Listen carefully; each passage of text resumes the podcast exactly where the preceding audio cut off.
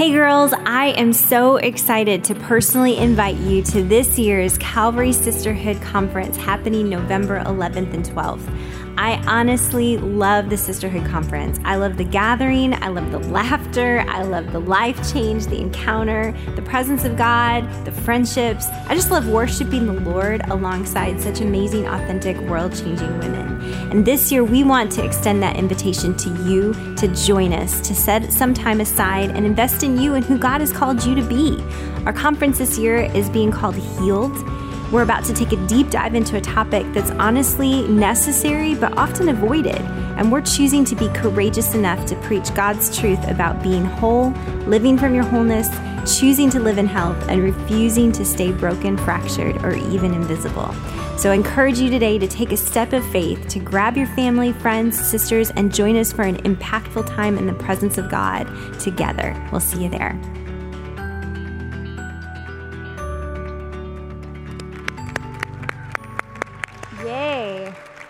We are so excited about Sisterhood Conference, so you just need to register. You just need to do that. We're looking forward to it. All right. Well, how many of you are excited to be in church this morning? Yes. Praise God. God is so good. Can we do me a favor, real quick? Let's just uh, put our hands up. Can we just put our hands up, real quick? And we're just going to pray before we get into the word this morning. Father, in the name of Jesus, we just come. We thank you, Holy Spirit, that you are here, that you are in our midst. God, you've already been moving, you've already been healing. You've already been restoring, you've been ministering, you've been touching, you've been doing so many things.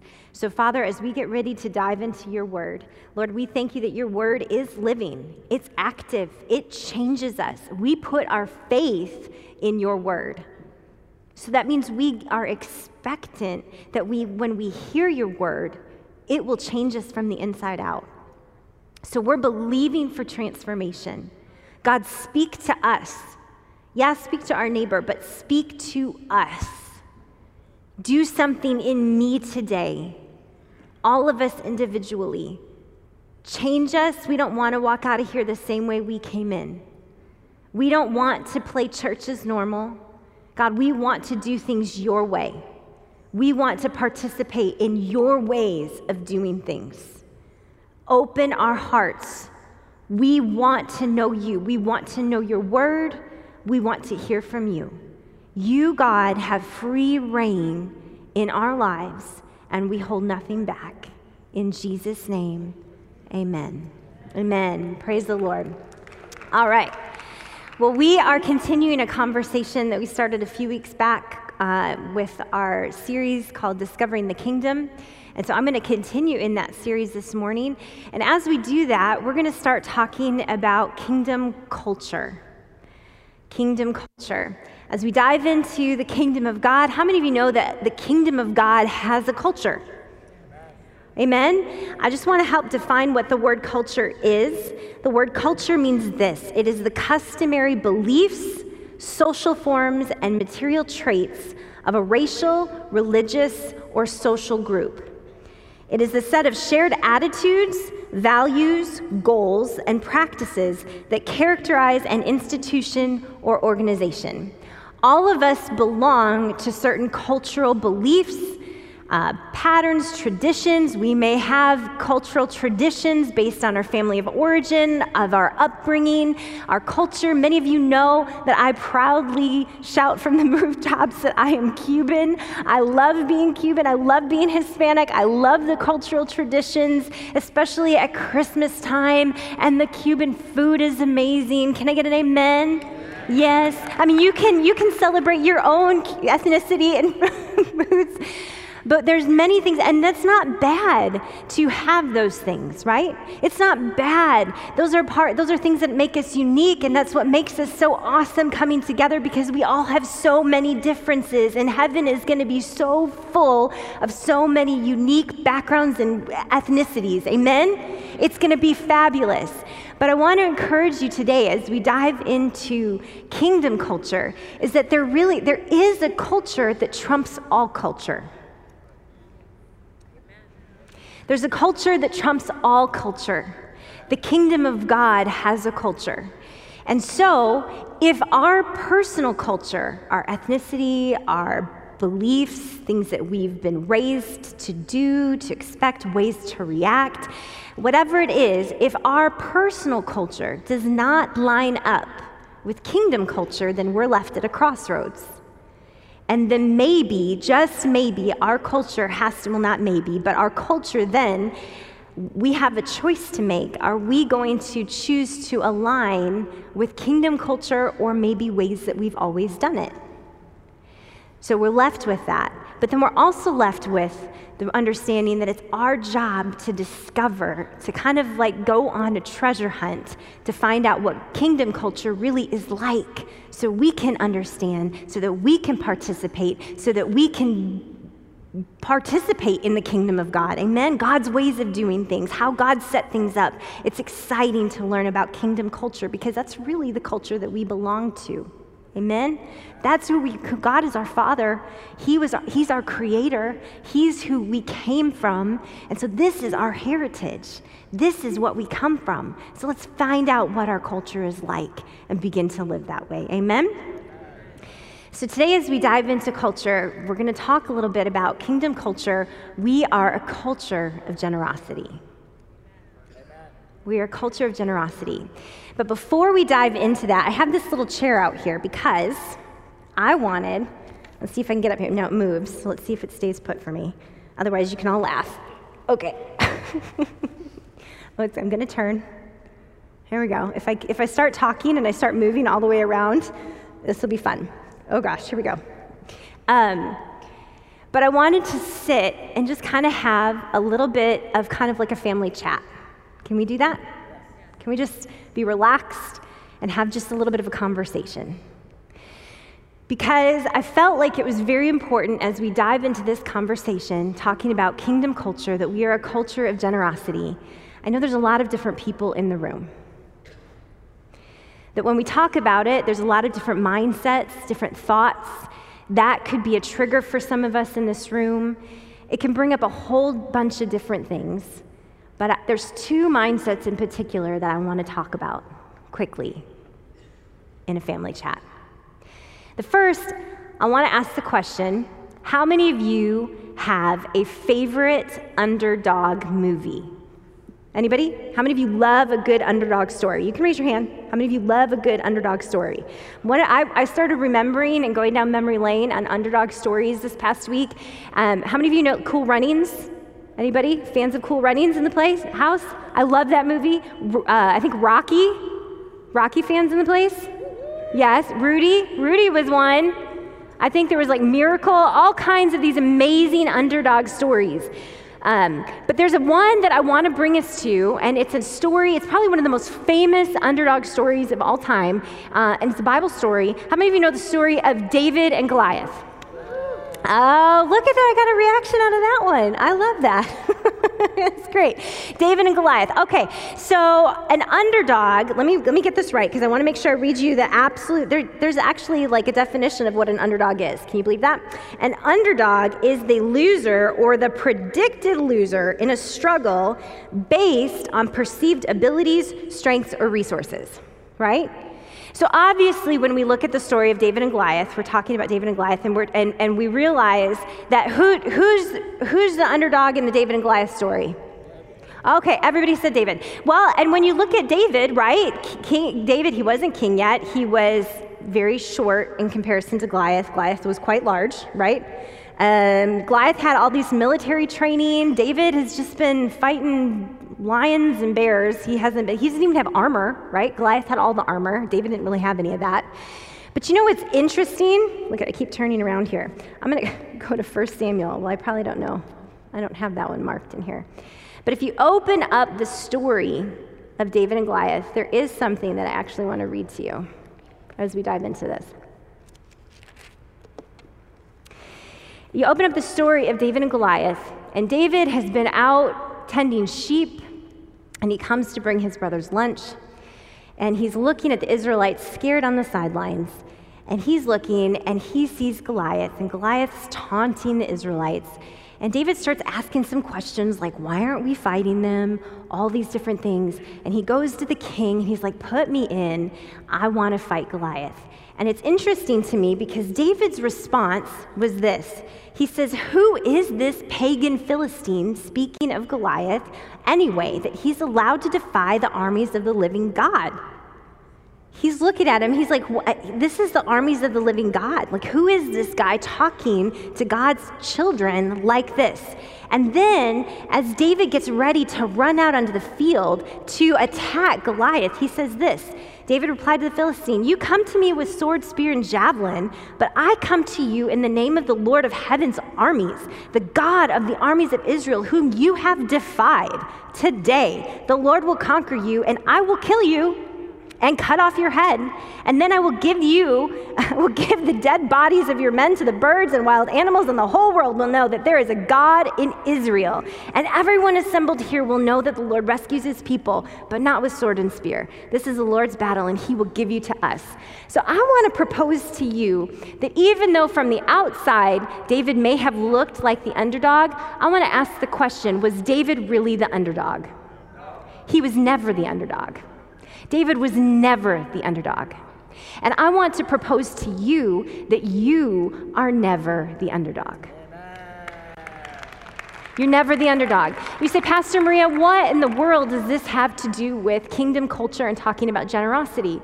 Because, my friend, if you view yourself as somebody who is the underdog, which means that you, it doesn't matter what labels other, I mean, we're not talking about the labels that other people have put on you. I'm talking to the way that you view yourself. If you view yourself as the one who is less than, who is lacking, who is the perceived loser, that they don't qualify, you walk around all day long like that, then you're not going to be able to listen or to receive the message that we're about to dive into talking about generosity because you're going to think that we're talking about somebody else being able to be generous and not you. You are not the underdog. You are a child of the Most High God. You are His son. You are His daughter. You are an heir to the throne. You have His resources, and you are lacking nothing. So when the Bible begins to talk about you can clap. You can clap. It's okay. when, when the Bible, this is why I, I, want, I, want, I want you to hear me. When the Bible begins to talk about being generous, and as we begin to talk and dive into these scriptures, it's not for somebody else's sake, it's for you and me, it's for all of us. So, can we lay aside that mentality that surely God's talking to somebody else because I don't have the ability to be generous. I am the underdog in this situation. This, they're not talking about me. Can we decide for a minute to lay that, hopefully forever, but can we lay that mentality aside and look at Scripture open, ready to receive what God's about to say to us? Because He is talking to us, all of us. Amen? You receive that? You're not the underdog. And the second mindset that I want to talk to feels a little bit like an elephant to me in the room. Because I am not unaware that there are so many times that when a pastor, leader, preacher, or church begins to have the conversation about finances or have the conversation about generosity, that there are triggers in the room because it's been abused, right? We've all seen it. We've all experienced moments where churches have done that, or pastors or leaders have broken trust. And there's two things that I want to say to that in this room. One, and I'm deciding how I, which way I want to say it, but two things. One, as a pastor and a leader, as somebody who is ordained minister. I have to answer to God for my actions, but I also have to answer to God for what I preach. And if there are biblical principles in the Word of God that work, it is my responsibility to preach the Word of God. Whether it has been abused or not, I have that responsibility, and I will have to answer to God for whether or not I have spoken that word and taught his people what He wants to be taught. And if you are somebody who has been hurt, who has seen that, and you have a really hard time, I understand, but I encourage you to open your heart to these principles for your sake. And if it's too difficult to start the process of giving to a church, then can I lovingly say, don't give here, but give somewhere.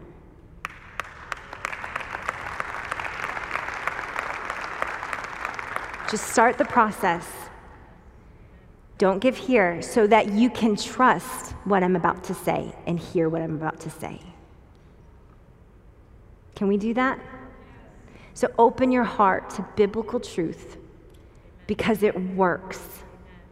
Has it been abused? Yes. Have people been hurt? Yes. Have people done it wrong? Yes. But would you open your heart and then be obedient to what God tells you to do? And again, let me say it again.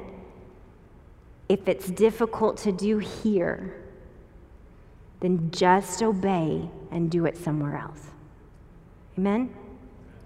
Okay. So you're not the underdog. Amen? But biblical truth is real, and there's a reason God has it in His Word, and it's for our sake. Amen? All right. We have a good little family chat? Okay. All right. So now we're going to get into the Word of God. Amen?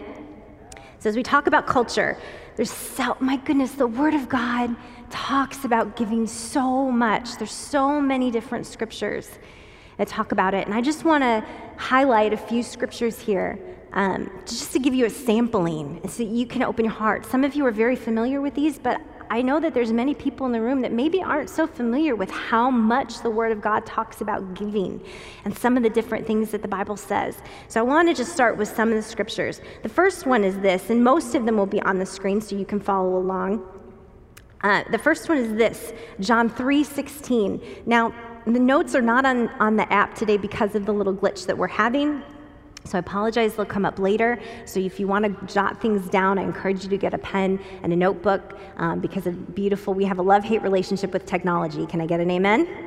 Yeah, so it's not there right now, but we'll get them up later as soon as we can do that. But I definitely encourage you to write it down. John 3:16 says this, "For this is how God loved the world. He what? Gave his one and only son so that everyone who believes in him will not perish but have eternal life." Ladies and gentlemen, the king of our kingdom is a giver. And he gave everything. He gave what cost him everything, amen, for us. He started this generosity, he started the giving. Can I get an amen? Our king started the giving. Amen. Luke 6:38 says this, "Give and you will receive." Your gift will return to you full pressed down, shaken together to make room for more, running over and poured into your lap. The amount you give will determine the amount you get back. Wait, let's read that one more time. Give and you will receive. Wait, we don't like to talk about that in church, but yet that's a scripture in the Bible right? Your gift will return to you full, fully pressed down, shaken together, make room for more, running over and poured into your lap.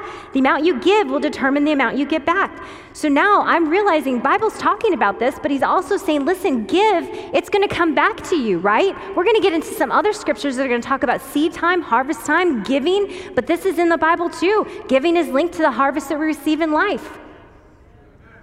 It really is. Some of us may not like that, but there it is. All right. Acts 20, verse 35, second half of the verse. You should remember the words of the Lord Jesus. It's more blessed to give than to receive. Well, I thought the verse we just read talked about receiving. We did. But look, this scripture is telling us that the, our heartbeat is about giving, right? It's more blessed to give than to receive, which means if it's more blessed to give than receive, then my life should be about giving and being generous. This is a philosophy of life, this is a philosophy of the kingdom. Amen? This is, this is part of our kingdom culture, that it is more blessed to give than receive, which means, I'm coming down, but I'm pausing because I have heels on. Okay. Which means if it's our kingdom philosophy, if it's kingdom culture, if it is more blessed to give than receive, then our mindset may have to shift away from being somebody who's the underdog looking for resource to come to them and switch to be somebody who's one that's a giver, first and foremost, because it's more blessed to give than receive. Amen? Okay, now I'm getting ahead of myself. All right. Philippians 4:19 says this, "And the same God who takes care of me will supply all your needs from his glorious riches, which have been given to, have been given to us in Christ Jesus. Let me say it again. You need to hear this. This is your Bible. Your Bible says this. And the same God who takes care of me will supply all your needs from his glorious riches, which has, have been given to us in Christ Jesus. That means God's going to take care of you. Amen. He said he's going to take care of you. Do you know that? That God said he's going to supply all of your needs? Some of us need to hear that again, coupled in light of all these scriptures. This is your Bible. This is what God is saying. He's going to, he's going to supply all of our needs. He's got the resources to do it. He's going to supply all of your needs. Proverbs 3, verses 9 through 10. Honor the Lord with your wealth and with the best part of everything you produce.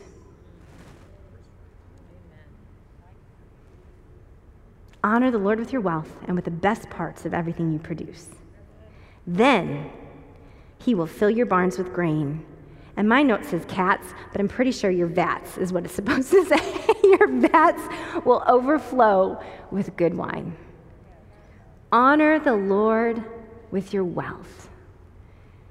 You may say, I don't have a lot of wealth, but honor the Lord with what you have, with your best. That sounds like the tithe, doesn't it? That sounds like giving God first place he has authority, he has a, his ability to talk to me about anything in my life. Honor the Lord with my wealth and with the best part of everything I produce. And then he does say, He will fill your barns with grain and your vats will overflow with good wine.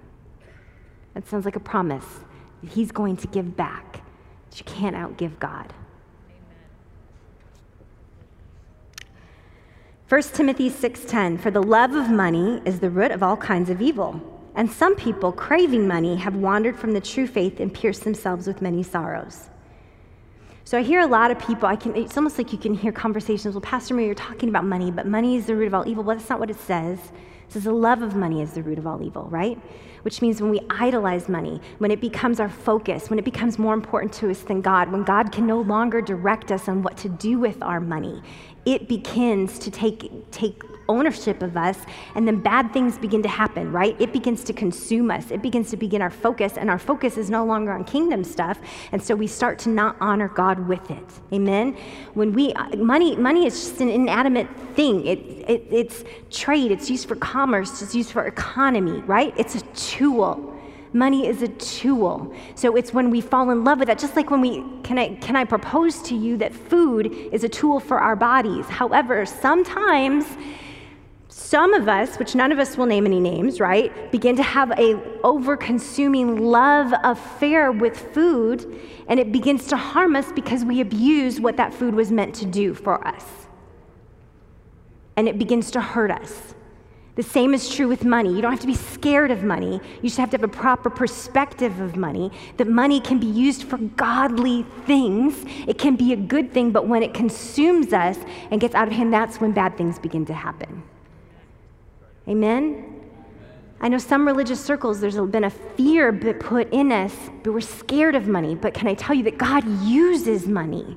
He uses money to bring, res- we just talked about Convoy of Hope. He uses money to bring restoration. He uses money to bring healing. He uses money to get the gospel out around the world. We can't be scared of it, but we have to be good at it. We have to know how to honor God with it. We have to be able to make sure that it's in proper place. The kingdom of God has to know how to use money well and to be generous and to know how to operate in godly principles with it, or the kingdom of God isn't going to be advanced. If this room, if the children of God are not the best ones at knowing how to operate in finances, who's going to do it? The kingdom of God is not going to advance.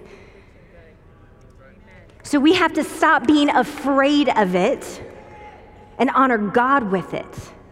Amen? And put it in proper perspective. Amen? All right, no more fear of it. Matthew 6:33, but seek first the kingdom of God and his righteousness, and all these things shall be added unto you. When I seek first the kingdom of God, again, there's the proper perspective.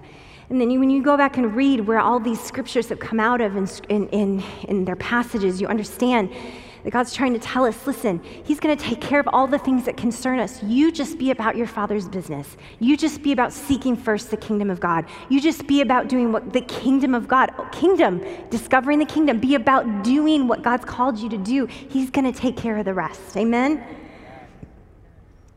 Acts 3 6. But Peter said, I don't have any silver or gold for you, but I'll give you what I have.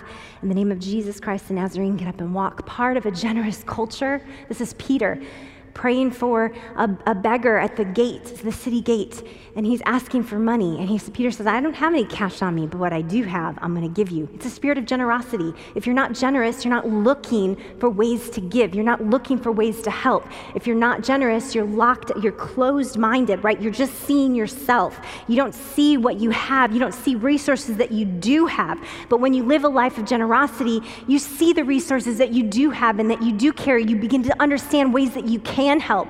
And even if they didn't have actual finances in their hand at the moment, they were like, well, we can do this. Let me pray for you. Rise up and walk. And now you know what? Now you don't need to beg anymore because you're going to go make your own money because the beggar got up and walked and was healed and whole. Amen. And they were able to be. But what would happen if he would have been fearful, just focused on himself and not seeing where God was having him sow? Or how God was going to have him be generous, or to even stop and pay attention. Malachi 3:10. Bring all the tithes in the storehouse, there'll be enough food in my temple. If you do, says the Lord of heaven's army, I will open the windows of heaven for you. I'll pour out a blessing so great you won't have enough room to take it in. Try it. Put me to the test, he says. Your crops will be abundant, for I will guard them from insects and disease. Your grapes will not fall from the vine before they are ripe. Jesus. Say it, says the Lord of heaven's armies. Then all nations will call you blessed, for your land will be such a delight, says the Lord of heaven's armies. He talks to us about tithing. He talks to us about the promise of taking care of us, the favor that's on our lives when we partner with Him and do things God's way. It's right there in the Word of God. Amen? So, if you have your Bibles, I'm going to ask you to open to this next one. Those were just some of the scriptures that we can get an understanding that the Bible definitely talks to us about finances, that the conversation is there. That he doesn't, the Bible doesn't, God doesn't shy away from the conversation of money, but he wants us to have a healthy understanding about it because there's so many scriptures. And what I shared is just, just, just a, a minuscule amount of how many times the Bible talks about being generous and giving. But there's an interesting passage that I just couldn't get away from it. It's in 2 Corinthians chapter 9. So if you do have your Bibles, I encourage you, this isn't going to be on the screen, and I did that on purpose because I want you to see this one. So if you do have your Bibles, I encourage you to open up your, your Bibles. So Paul's talking to the Corinthian church, and he's getting ready to come to them. And the, in this setting, the Corinthian church is getting ready to prepare an offering, a gift. And so Paul wants to make sure that the Corinthian church is doing this the right way. And he says in verse 3 I'm sending these brothers to be sure you really are ready, as I've been telling them, and that your money is all collected. I don't want to be wrong in my boasting about you. We would be embarrassed, not to mention your own embarrassment, if some Macedonian believers came with me and found that you weren't ready after all. I had told them. So I thought I should send these brothers ahead of me to make sure the gift you promised is ready.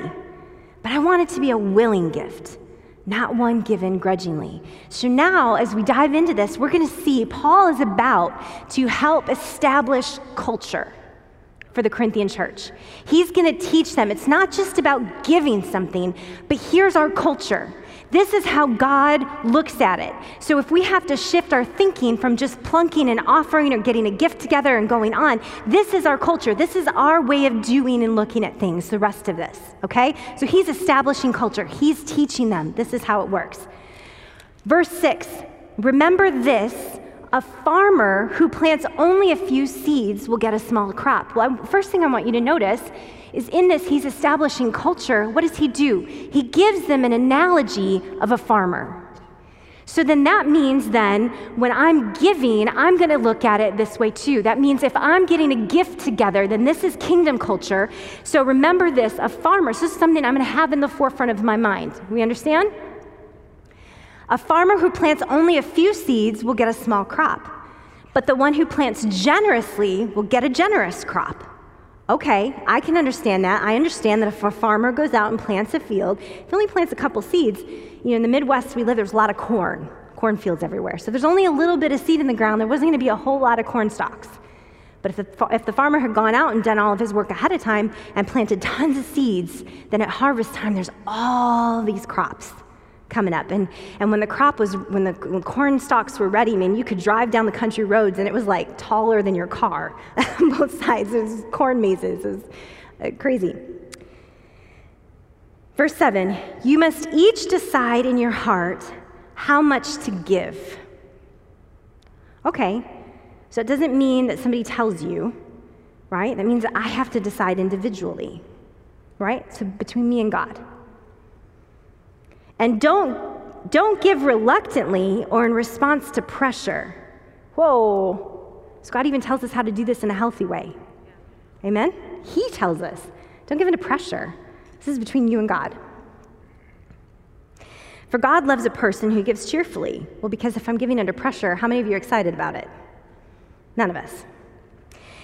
And God will generously provide all you need. There it is again. We keep coming across it in all those scriptures. Then you will always have everything you need and plenty left over to share with others. So Paul's telling the Corinthians, you're getting a gift together, right? He's telling you, like, when you plant sparingly, you're going to reap sparingly, but if you plant generously, you're going to reap generously. But he's also saying, like, when you don't give out of pressure or begrudgingly, when you give cheerfully, God's going to generously provide everything you need. Wow, so that's part of the culture. And then you will always have everything you need and what? Plenty left over to share with others. That sounds like a surplus mentality. That sounds like an abundance mentality. That sounds like it's not a lack. I'm not living from a lack mentality. That means that when I tap into the kingdom of God, that I can expect, I can believe God for the times where I can have plenty to share with other people. Amen? That I can live above, because when we don't have enough, right? Listen, if we don't learn these principles, if we don't have enough for us, we can't bless other people. We can't help other people. We can't advance the kingdom of God, right? So I love this. Then you always have everything you need and plenty left over to share with others. As the scriptures say, they share freely and give generously to the poor. Their good deeds will be remembered forever. Now listen to this, verse 10. For God is the one who provides seed for the farmer. Whoa. So God gives you seed. Well, in this analogy, this seed is the gift that the Corinthian church was getting ready to give. So, what they were getting ready to offer, the substance in their hand was their seed that God had given them. Oh, that's getting exciting. And that God had put that in their hand. And then he, He's the one that provides the bread to eat. In the same way, He will, it's pretty definitive, provide, but there's a little word, and increase your resources. And then, wait, I just want to pause there. He will provide your resources, but there's also this little word and. What's the next word? Increase your resources. He will provide and increase your resources. Remember, He's the one who gave you the seed. And He's going to, when we begin to, when we sow it, He will provide and He will increase our resources and then produce a great harvest of generosity in you. Well, that's because the more generous you are, the more generous you are. Right? Because as we sow and God blesses and He produces a harvest in our own lives, now I have more, I can continue to sow. It's not something you just do one time to get an answer prayer. This is a lifestyle. This is kingdom mentality. This is constantly, this is how we live our lives. It's not a one time thing. It's not a one, we don't just sow one time. This is our way, this is what we do, this is who we are, this is how we live our life in the kingdom of God. We're generous. We sow. We get the seed that God brings into our hand and we plant it. That's just what we do. That's our culture. This is our culture. We are givers. We sow and we look at the, th- the what's in our hand as seed. It's not just a, a it's listen. Oh gosh, I'm so excited. Listen. What's in our hand, we don't look at it as it's just this thing, piece of money, and when I sow it, it's gone. Because when you plant a seed, what happens? It grows and produces a harvest, but what does every living thing have in it when it produces a harvest? More what? More seed. Every plant, when you plant a seed and, a, and it begins to grow, there is more seed inside of that plant that has just grown. So it's just perpetuates and it multiplies. The kingdom of God is about multiplication. When I plant a seed and I put and there's a harvest, there's more seeds. And I can take them and I can continue to be generous. I can this is this is who we are, which means I don't live in fear. I don't live in lack. I don't have the underdog mentality that I don't have enough. God will start with whatever is in your hand. It's not the size of the seed, it's the seed.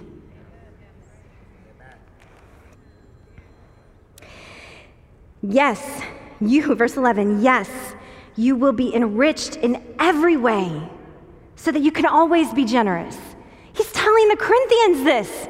This is one gift they're getting ready to put together. This is, he's telling them, this is the culture. This is how we do this. This is who you are. And because you're giving this one gift, but obviously this isn't the only gift, but you're going to be enriched in every way by giving, right? So that you can always be generous. And when we take your gifts to those who need them, this is very fun, they will thank God. Hot dog. So, two good things will result from this ministry of giving. So, what you do, isn't it fun to be generous? We sow, it's a ministry. It's a ministry. The needs of the believer, uh, so two good things will result from this ministry of giving. He's talking to the Corinthians. The needs of the believers in Jerusalem will be met, and they will joyfully express their thanks to God. So, God uses our seed in our hand to meet a need somewhere else. They glorify God, but God uses it to bring a harvest into our lives as well. That's powerful. That's powerful. Listen, you can't so many, okay, I'm getting ahead of myself. All right. Go to 1 Kings. I need to read you the story. Chapter 17, and we're going to start with verse 7. This is a story of Elijah going to talk to a widow. Elijah was being fed by the ravens, being taken care of, and the brook that he was by dried up, and God sent him to go talk to a widow at Zarephath. Verse 8 Then the Lord said to Elijah, Go and live in the village of Zarephath near the city of Sidon. I have instructed a widow there to feed you. Now hold up. A widow to feed you. God could have pulled the richest person in the city or in the village, but he talked to a widow to feed him. So he went to Zarephath. As he arrived at the gates of the village, he saw a widow gathering sticks, and he asked her, Would you please bring me a little water in a cup? As she was going to get it, he called to her, Bring me a bite of bread, too.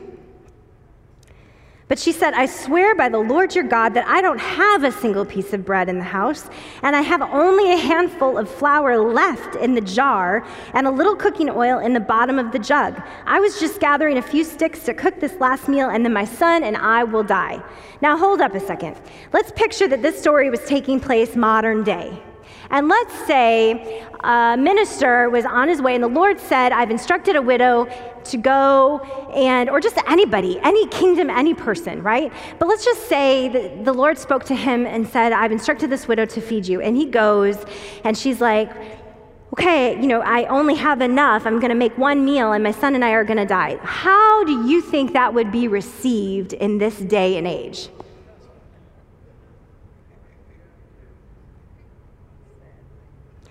I kind of see a news media extravaganza. How dare you take this poor widow's last meal for yourself? You are so selfish. You are horrible. You're misusing, you're abusing this person. And if we were honest, some of us in the room kind of feel the same thing towards Elijah. Like, what are you doing? But look what happens. Because we can see the end of the story, but they didn't know all of the end of the story, right? When you're living in it. But Elijah said to her, Don't be afraid. Go ahead and do just what you've said. Don't be afraid. I know where you're at.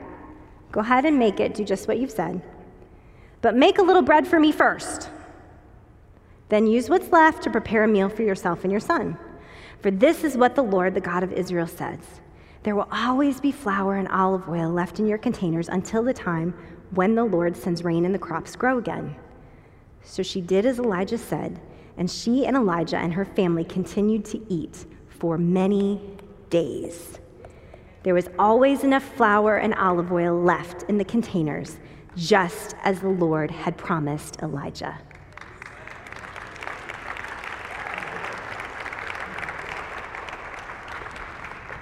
I love this story, and it's been going around in my heart so much over the last week because so many of us would have a tendency to see ourselves again in that place of like, this is all I have. But God knew right where she was. He knew this is all she had. But what did He ask her for? He asked her what she had and he asked her to invest it into the kingdom.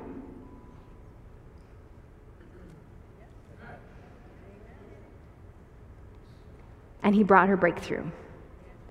God did not ask permission of her situations and circumstances before he asked for the seed. He didn't wait. So many of us, listen, so many of us say, God, I'll be a giver I'll be generous when?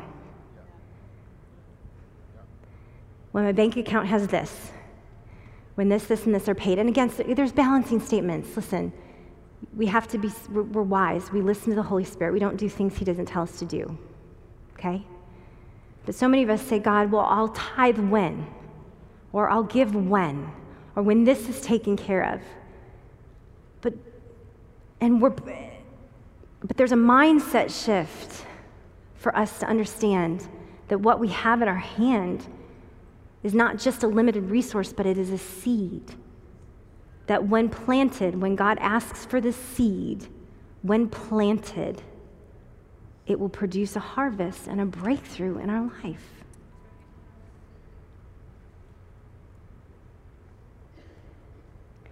Sometimes Sometimes there are those of us in the room, and I'm guilty of all of it too. Right? I, I've been there too, where I'm praying, God, bring me a breakthrough. God, I need a breakthrough. And I stop looking at what I have to give because I'm so hungry looking for the breakthrough that's going to come in. But could it be that God's answering my prayer because He's the one that provides seed to the sower? And could it be that that very thing, like just like the widow, that the thing that's in my hand is the very answer to prayer because he's going to take that, he's going to multiply it, and he's going to bring breakthrough into my life. But when I forget the what kingdom culture, when I forget the way that God, that this, this is how this works, this is the system that I'm a part of. I'm a part of the kingdom of God. When I forget that, I've forgotten my seed, the very thing that God's put in my hand to help bring me breakthrough.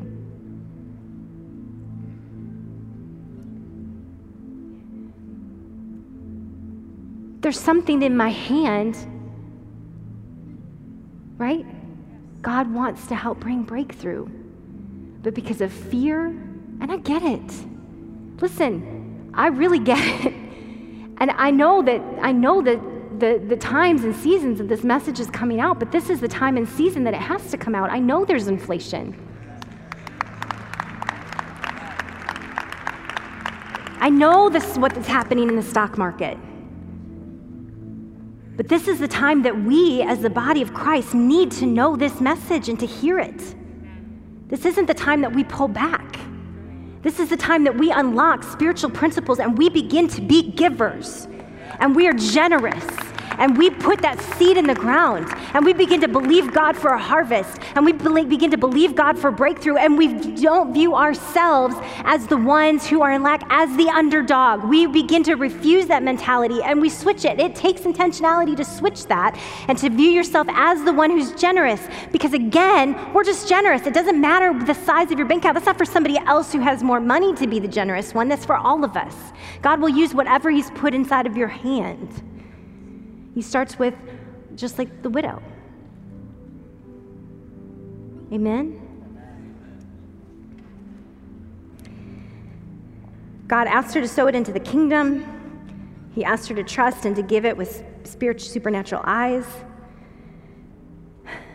We must be keenly aware of what the Lord is asking for. Again, that goes back to the Second Corinthians verse where you don't give out of pressure or compulsion or because somebody else told you to. It's between you and the Lord. So there's wisdom in that. When God asks for seed, it always has dual purpose. It's not to send you home and die because now you have nothing. It's to plant your seed and to use it to bring you out of this culture into kingdom culture. Maybe one question to ask the Lord when you have something in your hand is to say this God, is this my provision or is this seed? God, is this provision or is this seed? When something comes into your hand, God, is this provision or is this seed? What do you want me to do with it? Amen? So, in a few minutes, we're going to do something different that we've not done here before. So, we're going to kind of change things up just a little bit here at the end. I'm going to pray, but I want to give people an opportunity to give their lives to the Lord. So rather than standing, we're going to do this from our seats.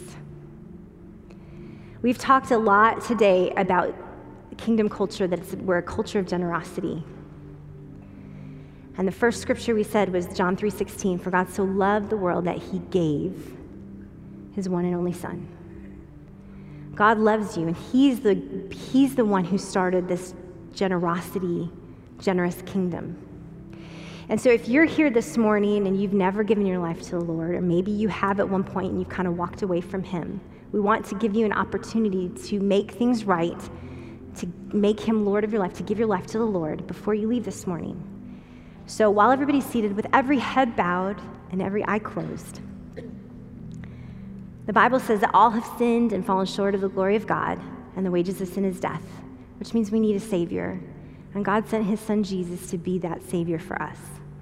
So even if you're watching online or you're here in the room, on the count of three, I'm just going to ask you, with everybody's heads bowed and eyes closed, if that's you and you'd like to say, hey, I want to, I want to give my life to Jesus, maybe for the first time or it's been a while and I need to recommit my life to the Lord, I'm going to ask you just to raise your hand where you're at. We're not going to call you forward. We're going to pray with you right at your seat. We'll all pray together.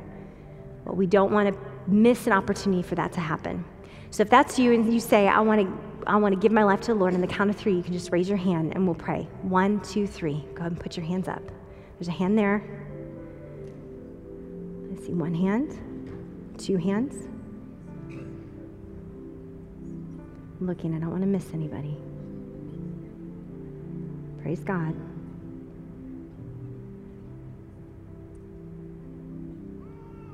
Okay. Praise the Lord. There's two hands. Praise the Lord. Can we just celebrate those two? And if I missed you, but we're going to pray together. And then in just a second, I'll ask you to stand because we're going to do something special together here in just a minute. But we just all pray with, pray with those two. And then anybody who, who's at home, pray with us. Just repeat this prayer after me. And the prayer itself isn't magic, it's you just meaning it from your heart. Say, Dear Father, I thank you that you see me just as I am. I know that I've sinned and I've walked away from you. Thank you for sending your son Jesus to be my Lord and Savior. Make me new, wash away the sin, be my Lord. In Jesus' name, amen. Can we celebrate that this morning?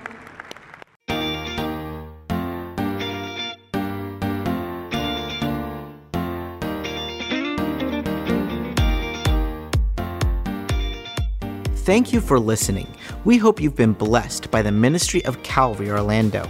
We invite you to join us in person at Calvary Orlando for one of our Sunday morning worship experiences each Sunday at 10:30 a.m. To find out more about Calvary, please visit our website at calvaryorlando.org. Here you can find our latest events and ministry opportunities. Thanks for listening, and God bless.